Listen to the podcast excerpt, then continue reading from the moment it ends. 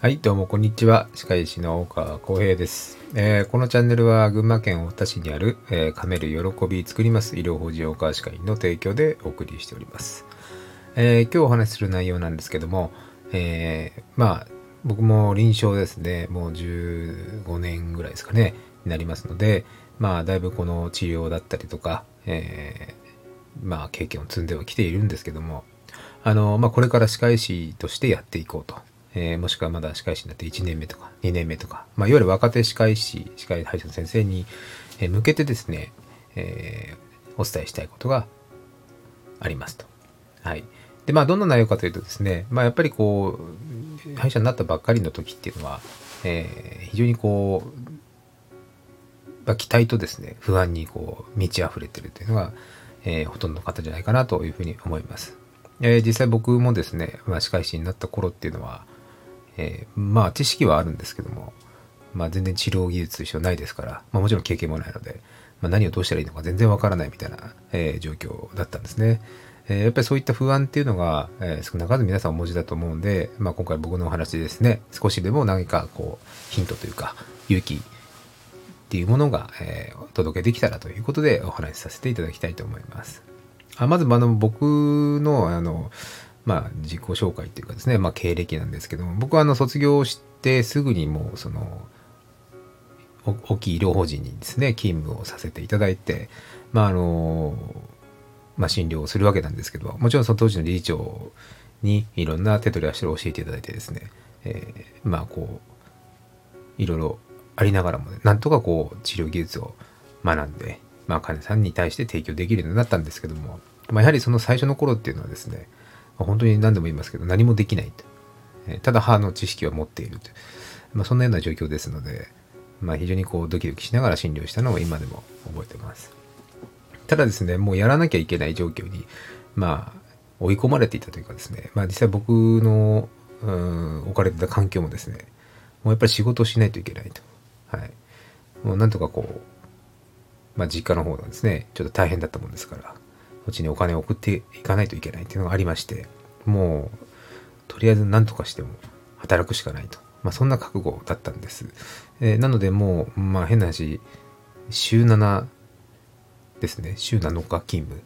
えーそしてもう、あの、9時、10時っていう、朝の9時から夜の10時まで、まあ当然、あの、中抜けみたいな感じになりますけど、まあそんな感じでもう朝から晩までずっとこう、あの、フル回転でやっていたっていうえーのが、えーがありました。まあそこでやっぱり得られた経験で非常に大きくてですね、もう、あらゆる患者さん、例えば、えっ、と、年齢で言うとですね、もう本当に赤ちゃんというか、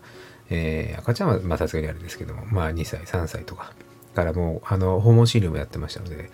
えーご病気なら高齢の方とか、寝たきりの方とか、ま非常に幅広い患者さんのを見させていただいたからと。でそれに伴ってやはり高度なインプラントだったりとかセラミックスとか、えーそういったケースを、えー学ばせていただいて、まあ、非常に今でも感謝しています、まあ、そこでやっぱり僕が悩んでたことっていうのはやっぱりおそらく皆さんもこう歯医者さんになりたての頃にですね、えーやっぱり同じように感じてるんじゃないかと思うんですけどどうしてもあの何て言いますかねこう自分ができることとできないことっていうのがあの明確にやっぱりなってないと。まあ簡単に言うとほとんどできないんですね。ほとんどできない。ほとんどできないから患者さんにこう言われた時に不安でしょうがないと。自信がないわけですね。うん。じゃあやりますと言ってもなんかできるかどうかわかんないみたいなまあでも本当実際そういう感じなんですよ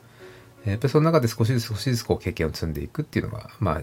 若手歯科医師って言われる部分のまあ大変な部分なんですけど、まあ、そこであの今思い返せばですねやっぱりこう自分のできる治療っていうのをやっぱりこう提案してしまうっていうのはどうしてもあるのかなと。でそこでですねやはりあの、えこれからですね歯科医師として頑張っていきたいっていうふうな方にまあアドバイスじゃないんですけどもお伝えしたいのはですねやっぱりあの、まあ、患者さんとどう向き合うかなんですね。で、まあ、実際こう目の前にいるその患者さんの目の前にいるのは自分なのでそれも国家資格を持った歯科医師ですから当然あの直してもらえると思ってもらう思ってると思うんですよねそうね、えーですがやっぱりそのじゃその先生がどのぐらいできるのかっていうのは正直こう、まあ、自分でさえもわからないだったりすることがありますありますから。そうなるとやっぱりまあ患者さんとしてはですねそれをこう雰囲気と出してしまうともうただただ不安でしょうがないと。ただただ不安でしょうがないだけと。はい。この先生大丈夫かなみたいなね、まあ、そんな風に思ってしまうんですね、まあ、それが例えば自分がじゃない、えー、他のことでもそうだと思います。簡単にまあ例えであれば分かんないですけど、まあ、コンビニのねお会計一つにしたって、えー、研修中ってこんな札が入ってあったら大丈夫かなと、まあ、ただそれだけで大丈夫かなと。お釣り間違いないかなとか、まあ、余計なこと思っちゃうんですね、えー、その本には一生懸命やってる。間違いなく気をつけてやってますけどただそれだけでその雰囲気だけで、えー、どうしてもそのお客さんもしくは患者さんっていうのはそういう空気を感じてしまうんですね。ですからですねたとえ自分があできない自信がないわからないだとしてもですねそれをあの何て言うんですかね。無駄にこう空気として出す必要ないと思います。自信を持って患者さんのお話を聞くというのが大事です。できるできないをね。その次です。まずは患者さんの話をちゃんと聞いてあげる。そして自信を持って。でそのスキルとか技術とか経験に関してはですねもちろんそのその場所にですねその上司である先輩の歯科医師だったりもしくは院長先生だったりとかキャリアになる先生がいればですねその先生に聞いてその先生で一緒に治療すればいいと思います。その自分が患者さんの目の前で自分がですねできるできないの判断は僕はするべきなんじゃないんじゃないかなと思いますね。っていうのは何でかというと結局その人の力量で選択肢が狭まってしまうからです。ですからこの患者さんの処置は難しいから僕は見れないと。僕はわからないと。まあ、院長先生に見てほしい。にあの見てもらおうと。まあ、それも一つの選択肢かもしれないんですが、やっぱりその患者さんとしては、やっぱり目の前のあなた、目の前のあなたに直してほしい。そして話を聞いてほしい。まあ、そういう方も少なからずいるんですね。で、そういう方の期待はやっぱり裏切ってはいけないと。ですから、やっぱり自分が全て直すっていう気持ち、まあ、持つのは、うん、いいことなんですけども、やっぱり限界があります。はい。全部が全部できるわけじゃない。でもその中でも少しずつ、その、時間をかけてですね、自分でできる処置を増やしていく。これがやっぱり、まあ、いわゆる修行ですよね。ただその中で、あの、どんな、まあ僕もそうしてますけども、やっぱりどんな患者さんが来てもですね、やっぱり逃げないっていうのが大事ですね。まあ僕も結構そういう、あの、すごいセンシティブな方とかですね、もう他の歯医者さんで、えー、断れ続けてきたっていう患者さんとか結構いらっしゃいますけどやっぱりこうまあ変なし僕がもう最後の砦だと思ってますので、まあ、僕でも無理なことありますけどでもやっぱりそういう覚悟で僕も向き合ってるんですね。で基本逃げない。なんとかするっていう。なんとか直してあげられないかというふうに考えてますね。ですから最初の頃はやっぱりどうしても自信がないのでじゃあもう院長先生に見てもらいましょう他の先輩に見てもらいましょうって言って、え自分が、えー、慣れてきた処置のみをこうやっぱりやっていくっていう傾向になっちゃうんですけどそれはですねあのやっぱりこう成長するその段階っていうのがやっぱり遅くなるんじゃないかなと思います。えそしてそういうことを続けてしまうとですねやっぱり自分のできる診療の幅っていうのはかなり狭まってくるんじゃないかなと思います。多分まあ一般的なこう基本的なえー、基本治療ってことね。虫歯の治療だったり、え、歯周病の治療だったり、まあ、そういう基本的な治療の上に専門的な治療あると思うんですが、えー、それはですね知識だけじゃなくて我々のその歯科医師っていうのはその技術も問われる職業なんでやっぱりその症例っていうのを積んでいかなきゃいけないでその積み方っていうのが大事なんですね、えー、簡単な症例って言いますかね。シンプルな症例を積んでいく。まあそれも一つかもしれないですけどやはりその自分の持っているそのスキルでちょっとこうえ、難しい。ちょっと複雑な部分っていうのをやっぱり、え、もちろん責任を持ってですけどもね、え、そのできる先生と一緒にチャレンジしていく、え、そういった気持ちが非常に重要なんじゃないかなと。いわゆる患者さんの要望に何とかして応えたいと。何とか僕でできることはないかっていうことを考えると。でそれがですね結果的には何ですかねあの言い方変ですけど自分を追い込むことになるんですね。やっぱこう何とかそれをしなきゃじゃあ調べよう。もしくはその先生に聞こう。勉強会に出よう、え実習をやろう、まあ、こういうふうなベクトルになるんですね。で逃げないからこそそういう必要性を感じるんです。で逃げないからこそ、えそれをやらなきゃいけない、えそういったことに追い込む、えそうすることでそれを例えば乗り越えた時にですねその患者さんからこのありがとうと。先生に出会えてよかったとか、え先生に直してもらって本当によかった。えそれだけでもですね、たとえその治療のほとんどが、えー、その自分じゃない他の先生と一緒にやったとしてもですね、かなりのそのレベルアップというか、精神的なですね、こうマインド的なレベルアップというのは必ず得られます。で技術だけじゃないんですね。その、精神的なこのタフさっていうのはかなり要求される仕事なんですよ。やっぱりこの、何ですかね、こう、失敗したらどうしようとか、えー、傷つけてしまったらどうしようと。患者さんを死なしてしまったどうしようと。やっぱそういったあの恐怖感っていうのはいつまでたってもその消えるもんじゃないです。それはやっぱり人の体に対して僕らは資格を持って処置をできる資格ありますから、まあ、それはもうついて回るもんですね。ただそれをいかにゼロに近づけるか、そのリスクをいかにコントロールして、えー、もう最小限にするかっていうのはやっぱりその受注者次第。今噛んじゃいましたね。受注者次第。えー、その先生次第だと思います。ですからそのハイリスクの部分、えー、にこうやっぱりどんどんどんどんこう、えー、追求していく、えー、勉強していくっていう一勢というのは非常にその何年後ですかね5年後だったりとか、えー、そういう時に必ずですね自分の血となり肉となりそしてその多くの患者さんの、え悩みを解決できるんではないかなというふうに思います。まあ例えばそういうふうな必要性を感じてですねまあいろんな勉強がありますけども行くじゃないですか。でやっぱり行くとですね、まあ、なんか分かった気になるんですよ。なんかできる、できる気になっちゃうんですね。でもですね、やっぱりその、で、ああ、なるほど、これやって、いや、これは多分いいな、これはすごいなってなるんですけど、でもやっぱりですね、あの、聞いただけになっちゃうことが多いです。なかなかその、そういうね、あの、ちょうど、そう、患者さんの要望としてマッチしないとか、えー、そういうのを、例えばやらせてもらえない環境だとか、いろんな条件が重なってですね、やっぱりなかなかできなかったりします。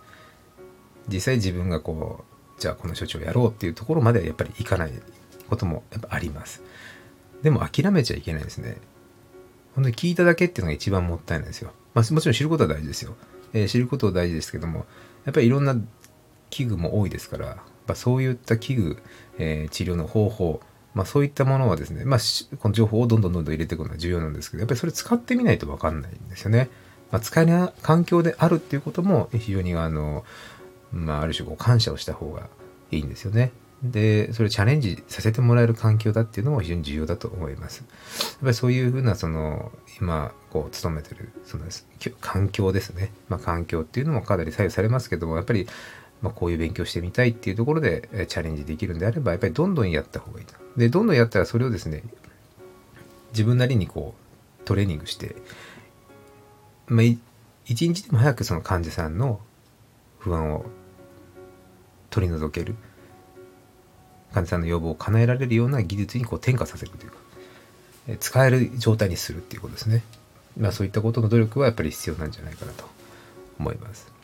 まあ、まあ簡単に言うとですね、まあ習うより慣れろって言葉ありますけど、やっぱりこういろんな器具もそうですが、やっぱ使わないと慣れないですよね。えー、使い方もやっぱりなかなか馴染んでいかないです。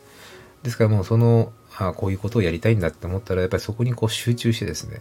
えー、時間と、まあ、時にお金も必要だと思いますけどそういうのを集中させてそのスキルを得るっていうのは非常に重要だと思いますだから漫然とですね毎日をこうただただこう過ごすっていうのは非常にもったいないと思います常に何かの課題に追われてるとか常に何かを解決しなきゃいけない、